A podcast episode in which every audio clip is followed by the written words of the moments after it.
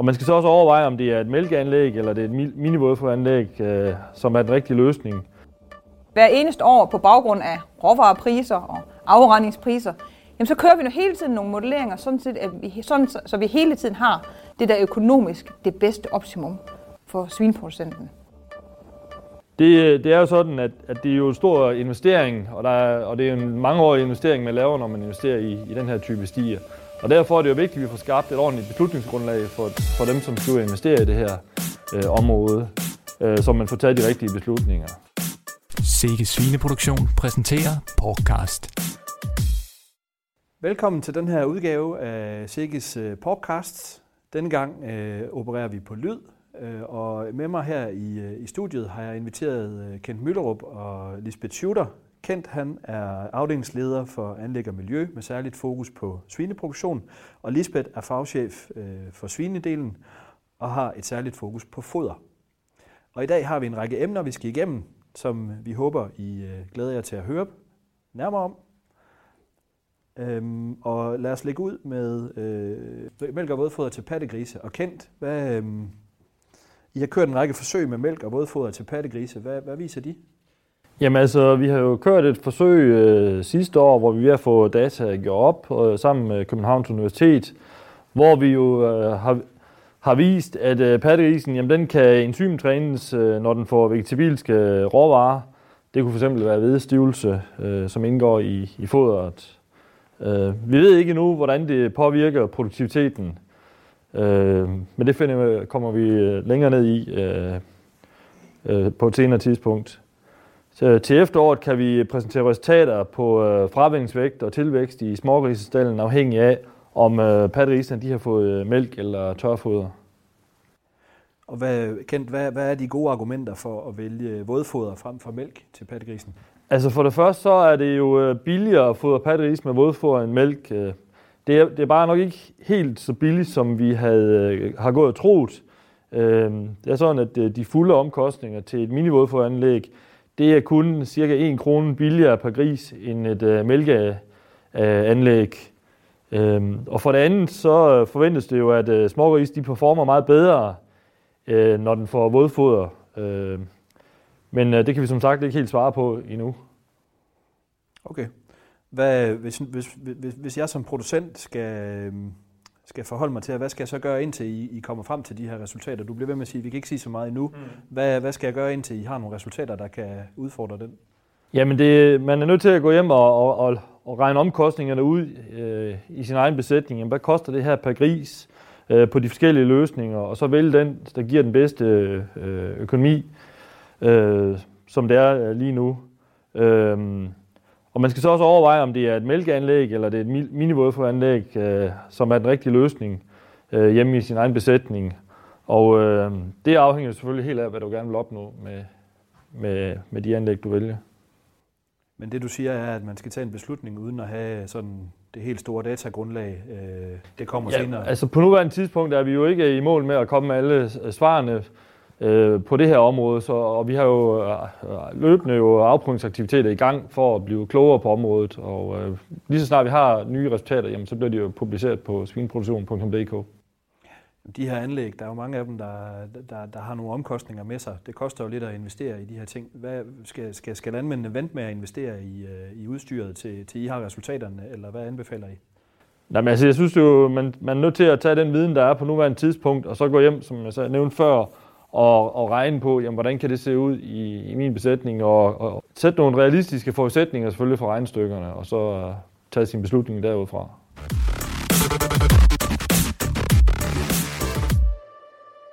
Lisbeth, øh, jeg ved, I har arbejdet en del inden for, for foder, øh, og du har, øh, du har en opdatering med. Øh, øh, ja, det har jeg. Eller det vil sige, at vi har jo øh, har, har lavet et, et stort stykke arbejde i at revidere vores øh, normsæt til smågrise, ungsvin og slagtesvin. Og man kan sige, øh, for den almindelige producent, der betyder det måske ikke så meget i, at det er blevet simplificeret i dets opsætning, men det har rigtig stor betydning for dem, som arbejder med fodoptimering, og ligesom er dem, som får sammensat blandingerne til, øh, til grisene. Det, der egentlig er det nye i det, det er primært opsætningen, hvor I er blevet meget simplere Vi har også fået ungsvin ind som øh, en særlig kategori. De har deres eget normsæt nu. Så øh, vi forventer helt klart, at brugen af det øh, i praksis, som sagt, bliver øh, meget simplere for dem, der sidder og, og laver foderoptimeringer. Vi har også tidligere haft vores øh, øh normer øh, til slagtesvin gradueret efter fodernyttelse, og det er simpelthen for hele tiden at få den bedste øh, økonomi øh, ind. Det er ikke kun produktivitet, vi lægger vores normer efter, det er den bedste produktionsværdi, så øh, det, der samlet set giver det bedste øh, økonomiske output for, for landmanden. Og det, der jo så også er vigtigt, når vi taler om normerne, det er, at øh, når man så bruger dem og anvender efter fodudnyttelse, så er det jo ikke, ikke for at fodre sig til en bedre fodernødelse, det er jo for, at man får mest, mest muligt ud af de grise, man har, som har en god fodernødelse. Så det, det er sådan lige med sådan, man skal huske, at, at det vinder. Lisbeth, er det ikke et spørgsmål om, at de bare har tilpasset normerne, så det passer til det, der sker allerede ude i praksis? Er det ikke det, der har været øvelsen her? Vi reviderer jo normerne løbende, ikke? og det er jo sådan, at øh, hver eneste år på baggrund af råvarepriser og afregningspriser, jamen så kører vi nu hele tiden nogle modelleringer, sådan set, at vi, sådan, så vi hele tiden har det der økonomisk det bedste optimum for svinproducenten. Så det er sådan en løbende proces. Det nye her, det er opbygningen af normsættet, og som sagt, at, at ungsvin nu også har deres eget normsæt. Det, der også er utrolig vigtigt, når vi øh, snakker normer til smågrise, det er jo, at vi kigger jo ind i en fremtid, hvor vi jo for eksempel ikke må bruge medicinzink. Og det stiller jo også nogle andre krav til, til den måde, vi, øh, vi laver blandingerne på. Lige fra næringsstofsammensætning, og her mener jeg særligt øh, proteinniveauerne, som har været i stor fokus, til råvarevalg. Det, der også er det nye i øh, de nye øh, normsæt, øh, det er jo, at vi har været inde og kigge på, at man, kan finde, øh, nu, at man nu kan finde tre forskellige øh, niveauer øh, af normer til smågris, som man ligesom også kan tilgodese, se, hvis man har behov for at køre øh, en skåneblanding, eller give den lidt mere gas, hvis man, hvis man føler, at man, man tør det ude i sin øh, klimastal. Så der er bedre mulighed for at, at dykke ned i, i tallene og optimere lige præcis den udfordring, man har brug for? Der er i hvert fald rigtig god mulighed for, at man kan både til gode se at minimere diarré, men maksimere produktivitet. Og det har vi jo faktisk også lige øh, øh, fået trykprøvet og fået nogle rigtig spændende resultater fra i, i, i den nok hed til største smågrisafprøvning, hvor vi har haft 27.000 smågris med i forsøg, hvor vi netop har trykket proteinniveauet og så øh, tilført nogle flere frie aminosyre og set en rigtig fin effekt på produktiviteten af det. I ramme alvor, så er det jo meget, meget vigtigt for os, at de forsøg, vi laver, de er netop statistisk dimensioneret, så de forskelle, vi finder, er rent faktisk også statistisk sikre forskelle, og ikke bare tilfældigheder. Og derfor så bliver vores forsøg jo også tit store, fordi man skal have mange gentagelser med. Og når man har forsøg med, med 27.000 smågrise, så har man altså et rigtig, rigtig godt grundlag for at få nogle resultater, man så også kan basere sine, sine normer ud fra. Og man kan jo sige, når man taler om normerne, og når folk de siger, jamen, hvad betyder det med, med 10 øre her, og 50 øre her, og en krone her, jamen, så kan vi jo gange op med det antal smågris, vi har i landet, det antal slagsvin, vi har, og så er det jo altså lige pludselig rigtig mange millioner. Det har betydning for den samlede svinebranche. Så det er enormt vigtigt, at vi baserer vores viden og vores, øh, vores resultater på forsøg, der, der også kan bære det.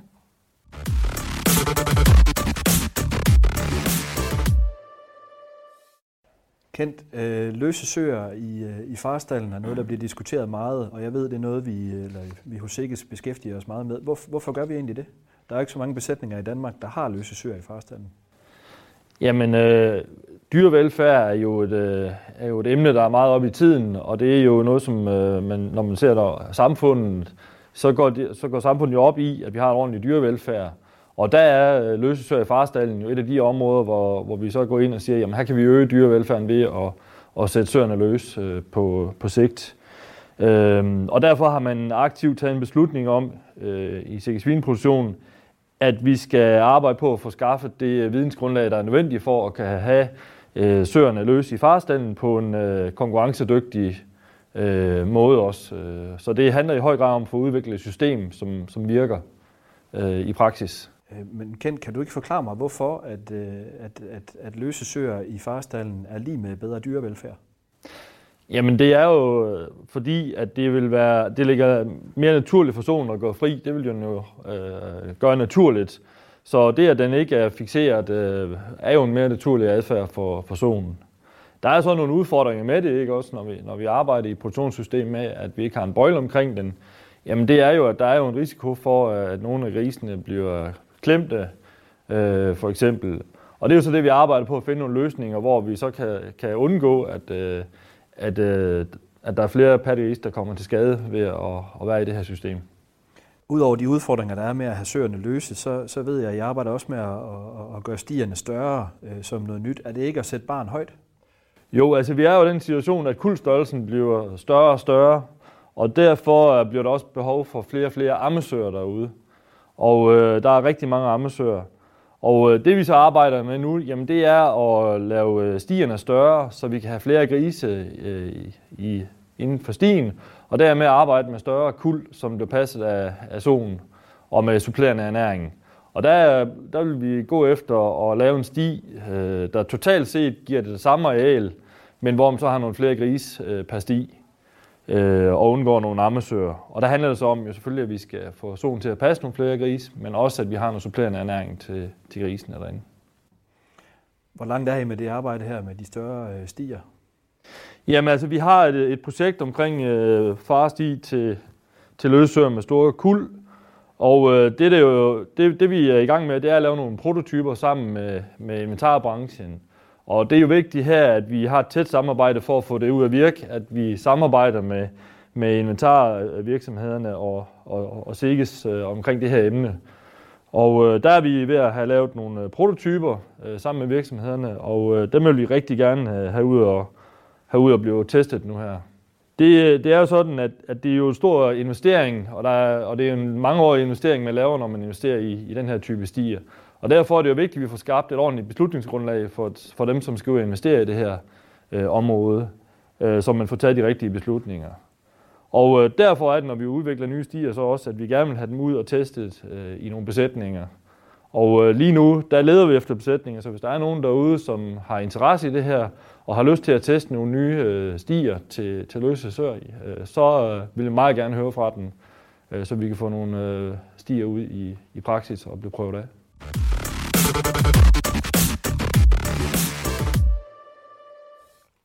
Lisbeth, øh, klimaet står højt på dagsordenen øh, i, i hele samfundet, øh, og, og der er stort fokus på at, at sænke det klimaaftryk, som, som, som fødevareproduktionen øh, sætter. Er det noget, I arbejder med hos jer også? Nu vil jeg først og fremmest sige, at det er jo noget, som vi har arbejdet med i rigtig mange år. Hele ressourceoptimeringsdelen med at få mere ud af mindre og forbedre vores fodnyttelse, det føder jo direkte ind i det klimaaftryk, som vi har for svineproduktion. Så, så jeg synes, øh, jeg vil lige gerne have lov til at spole tilbage, sådan at når, når man sidder med den debat, og den er jo ret stor, den der klimadagsorden, øh, ved, ved, ved middagsbordet der sammen med sine venner, så kan man i hvert fald trække den der op, at ja, vi gør noget. Og vi gør rigtig meget. Og vi skal have mere viden. og vi gør noget. og vi gør noget, og vi skal have mere viden selvfølgelig, men vi gør allerede rigtig meget. Hvad er det nyeste nye, øh, som I arbejder med lige nu? Jamen altså man kan sige, på, øh, på foderdelen, der har jo været rigtig meget snak om, om, det, øh, om fremtiden er, er grønt græsprotein, eller, eller hvad det nu kan være for at minimere øh, den, det store forbrug af soja, vi jo faktisk har i dansk svineproduktion. Og der har vi jo, øh, der har vi jo kigget på, på blandt andet det. Øh, der er vi godt nok øh, stadigvæk et stykke fra, at det bliver et kommercielt relevant produkt. Men vi har jo også arbejdet rigtig meget med hestebønder, og det har vi jo også gjort til både øh, smågris og slagtesvin som, et, som en alternativ proteinkilde. Og det nye på hestebønder er jo så faktisk, at vi jo netop har afsluttet et, øh, et stort forsøg, øh, hvor vi har afprøvet øh, brug af hestebønder til søer. Det har jo hidtil været sådan, at øh, man, man har anbefalet, at øh, hestebønder ikke indgik i foder til drægtige og digivende søer, fordi at øh, de sorter, man, man har brugt øh, tidligere, havde meget høj indhold, højt indhold af tanniner. Øh, og de øh, har en negativ effekt på kuldtilvækst og reproduktion. Men nu har vi fået nogle nye sorter, og øh, helt konkret så er der en, øh, en øh, sort, der hedder Fuego. Den har et meget lavere indhold af de her skadelige tanniner, og vi har testet øh, anvendelsen af 15% hestebønder til drægtige søer og 15% til digegivende søer, og fundet ud af, at, øh, at det kan sagtens gå an. Det kan man godt. Så man kan både tænke hestebønder ind som en alternativ proteinkilde i relation til klimadebatten, men man kan også gøre det, hvis man har, øh, har et afgrødeskift, som gør det øh, hensigtsmæssigt at have hestebønder med i, øh, i rotationen. Og så er det jo en, dansk, øh, en dansk produceret afgrøde, som jo gør, at, at, at hele det her øh, produkt, vi jo så producerer, jo i højere grad får et, et, et dansk islet. Men, men man kan i hvert fald sagtens, øh, sagtens tænke, tænke hestebønder ind nu til søerne også.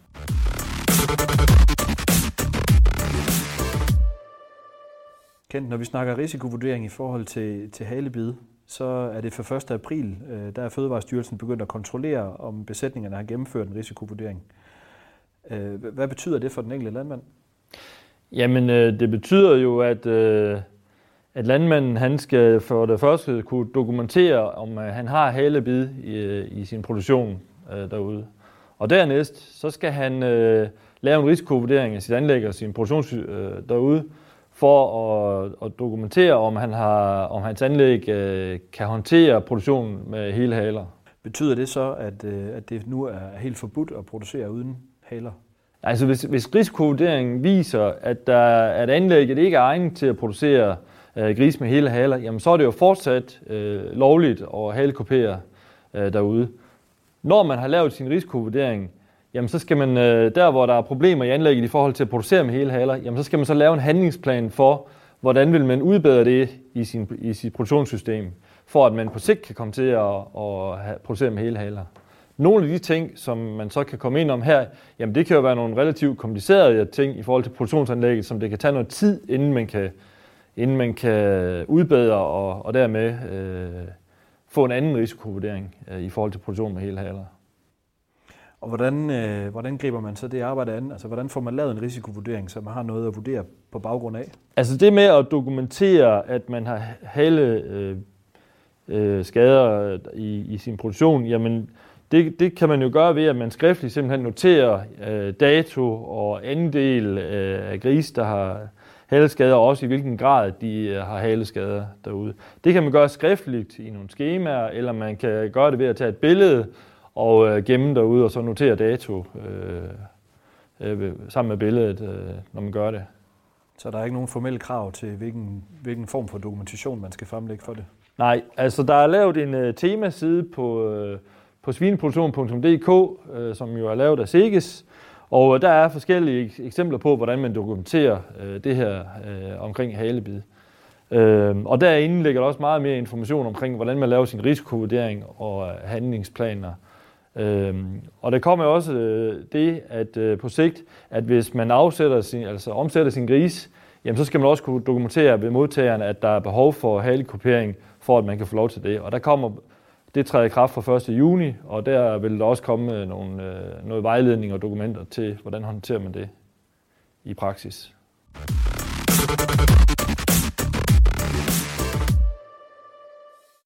Spændende kendt. Og Lisbeth, hvordan forholder det sig så med foder til de digivende søer? Ja, vi har jo øh, vi har jo de seneste år lavet rigtig meget arbejde på øh, at finde ud af, hvad er den optimale øh, aminosyretildeling og det optimale proteinniveau til de her digivende søer for at få den, den bedst mulige øh, mælkeydelse.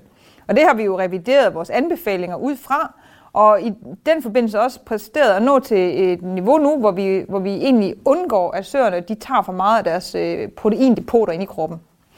Øh, det er det næste gode spørgsmål, det er så, jamen, kan man gøre noget fodringsmæssigt, så man undgår, at de, de tager for meget af, af det rygspæk øh, fedt, de har, fordi at de bruger det fedt til omdannelse øh, i, form, i forhold til mælkeproduktion, og det så ryger direkte ud til pattegrisene, og det får de god gavn af. Men det er jo så sådan, at det er jo så tærer på solens depoter, kan man sige. Så vi undrede os lidt over det og tænkte, jamen, kan man tilføre ekstra energi øh, via en fedtkilde i fodret til søerne, og, og derved stoppe, at de de tager for meget af kroppen selv. Vi har testet fem niveauer af ekstra fedt øh, fra øh, 1 til 5 procent, hvor vi har givet søerne en fedtkilde, som består af halv palmefedt og halv LCE. E. Og, øh, og kigget på, jamen, øh, hvad sker der så øh, ved pattegrisene og, og ved søerne. Vi må bare konstatere, at vi kan ikke se nogen effekt på, på pattegrisenes øh, kuldtilvækst, og det er sådan et udtryk for, for mælkeydelse, altså hvor meget mælk får de. Og vi har heller ikke kunne se noget på, på søernes rygspæk. Så de har heller ikke haft gavn af den her ekstra fedt, vi har tilført. Og det var faktisk sådan, at de her fem niveauer, de, øh, de gjorde også, at energikoncentrationen i fodret steg fra ca. 1,07 til 1,15 for de fem grupper. Men, øhm, men søren har simpelthen ikke formået at udnytte det her ekstra energi via fedt øh, bedre end de for eksempel ville have gjort, hvis man havde givet dem noget mere energi via, via kulhydrater. Så, øh, så desværre ingen, ingen gevinst af det her, og, og vi ved, det er noget, som, som, øh, som nogen i praksis har, har prøvet at gøre i for få mere øh, mælk til grisene og, og, og således. Så bedste råd herfra, øh, spar pengene på de ekstra tilsætninger. Øh, det har ikke nogen effekt alligevel. Det har i hvert fald ikke nogen effekt at, at putte mere fedt i, i fodret øh, op til de her 5%, som vi har gjort i forsøget her. Nej. Tak fordi I, øh, I lyttede med, og tak fordi I tog, tog jer tid til at deltage i, øh, i denne måneds podcast.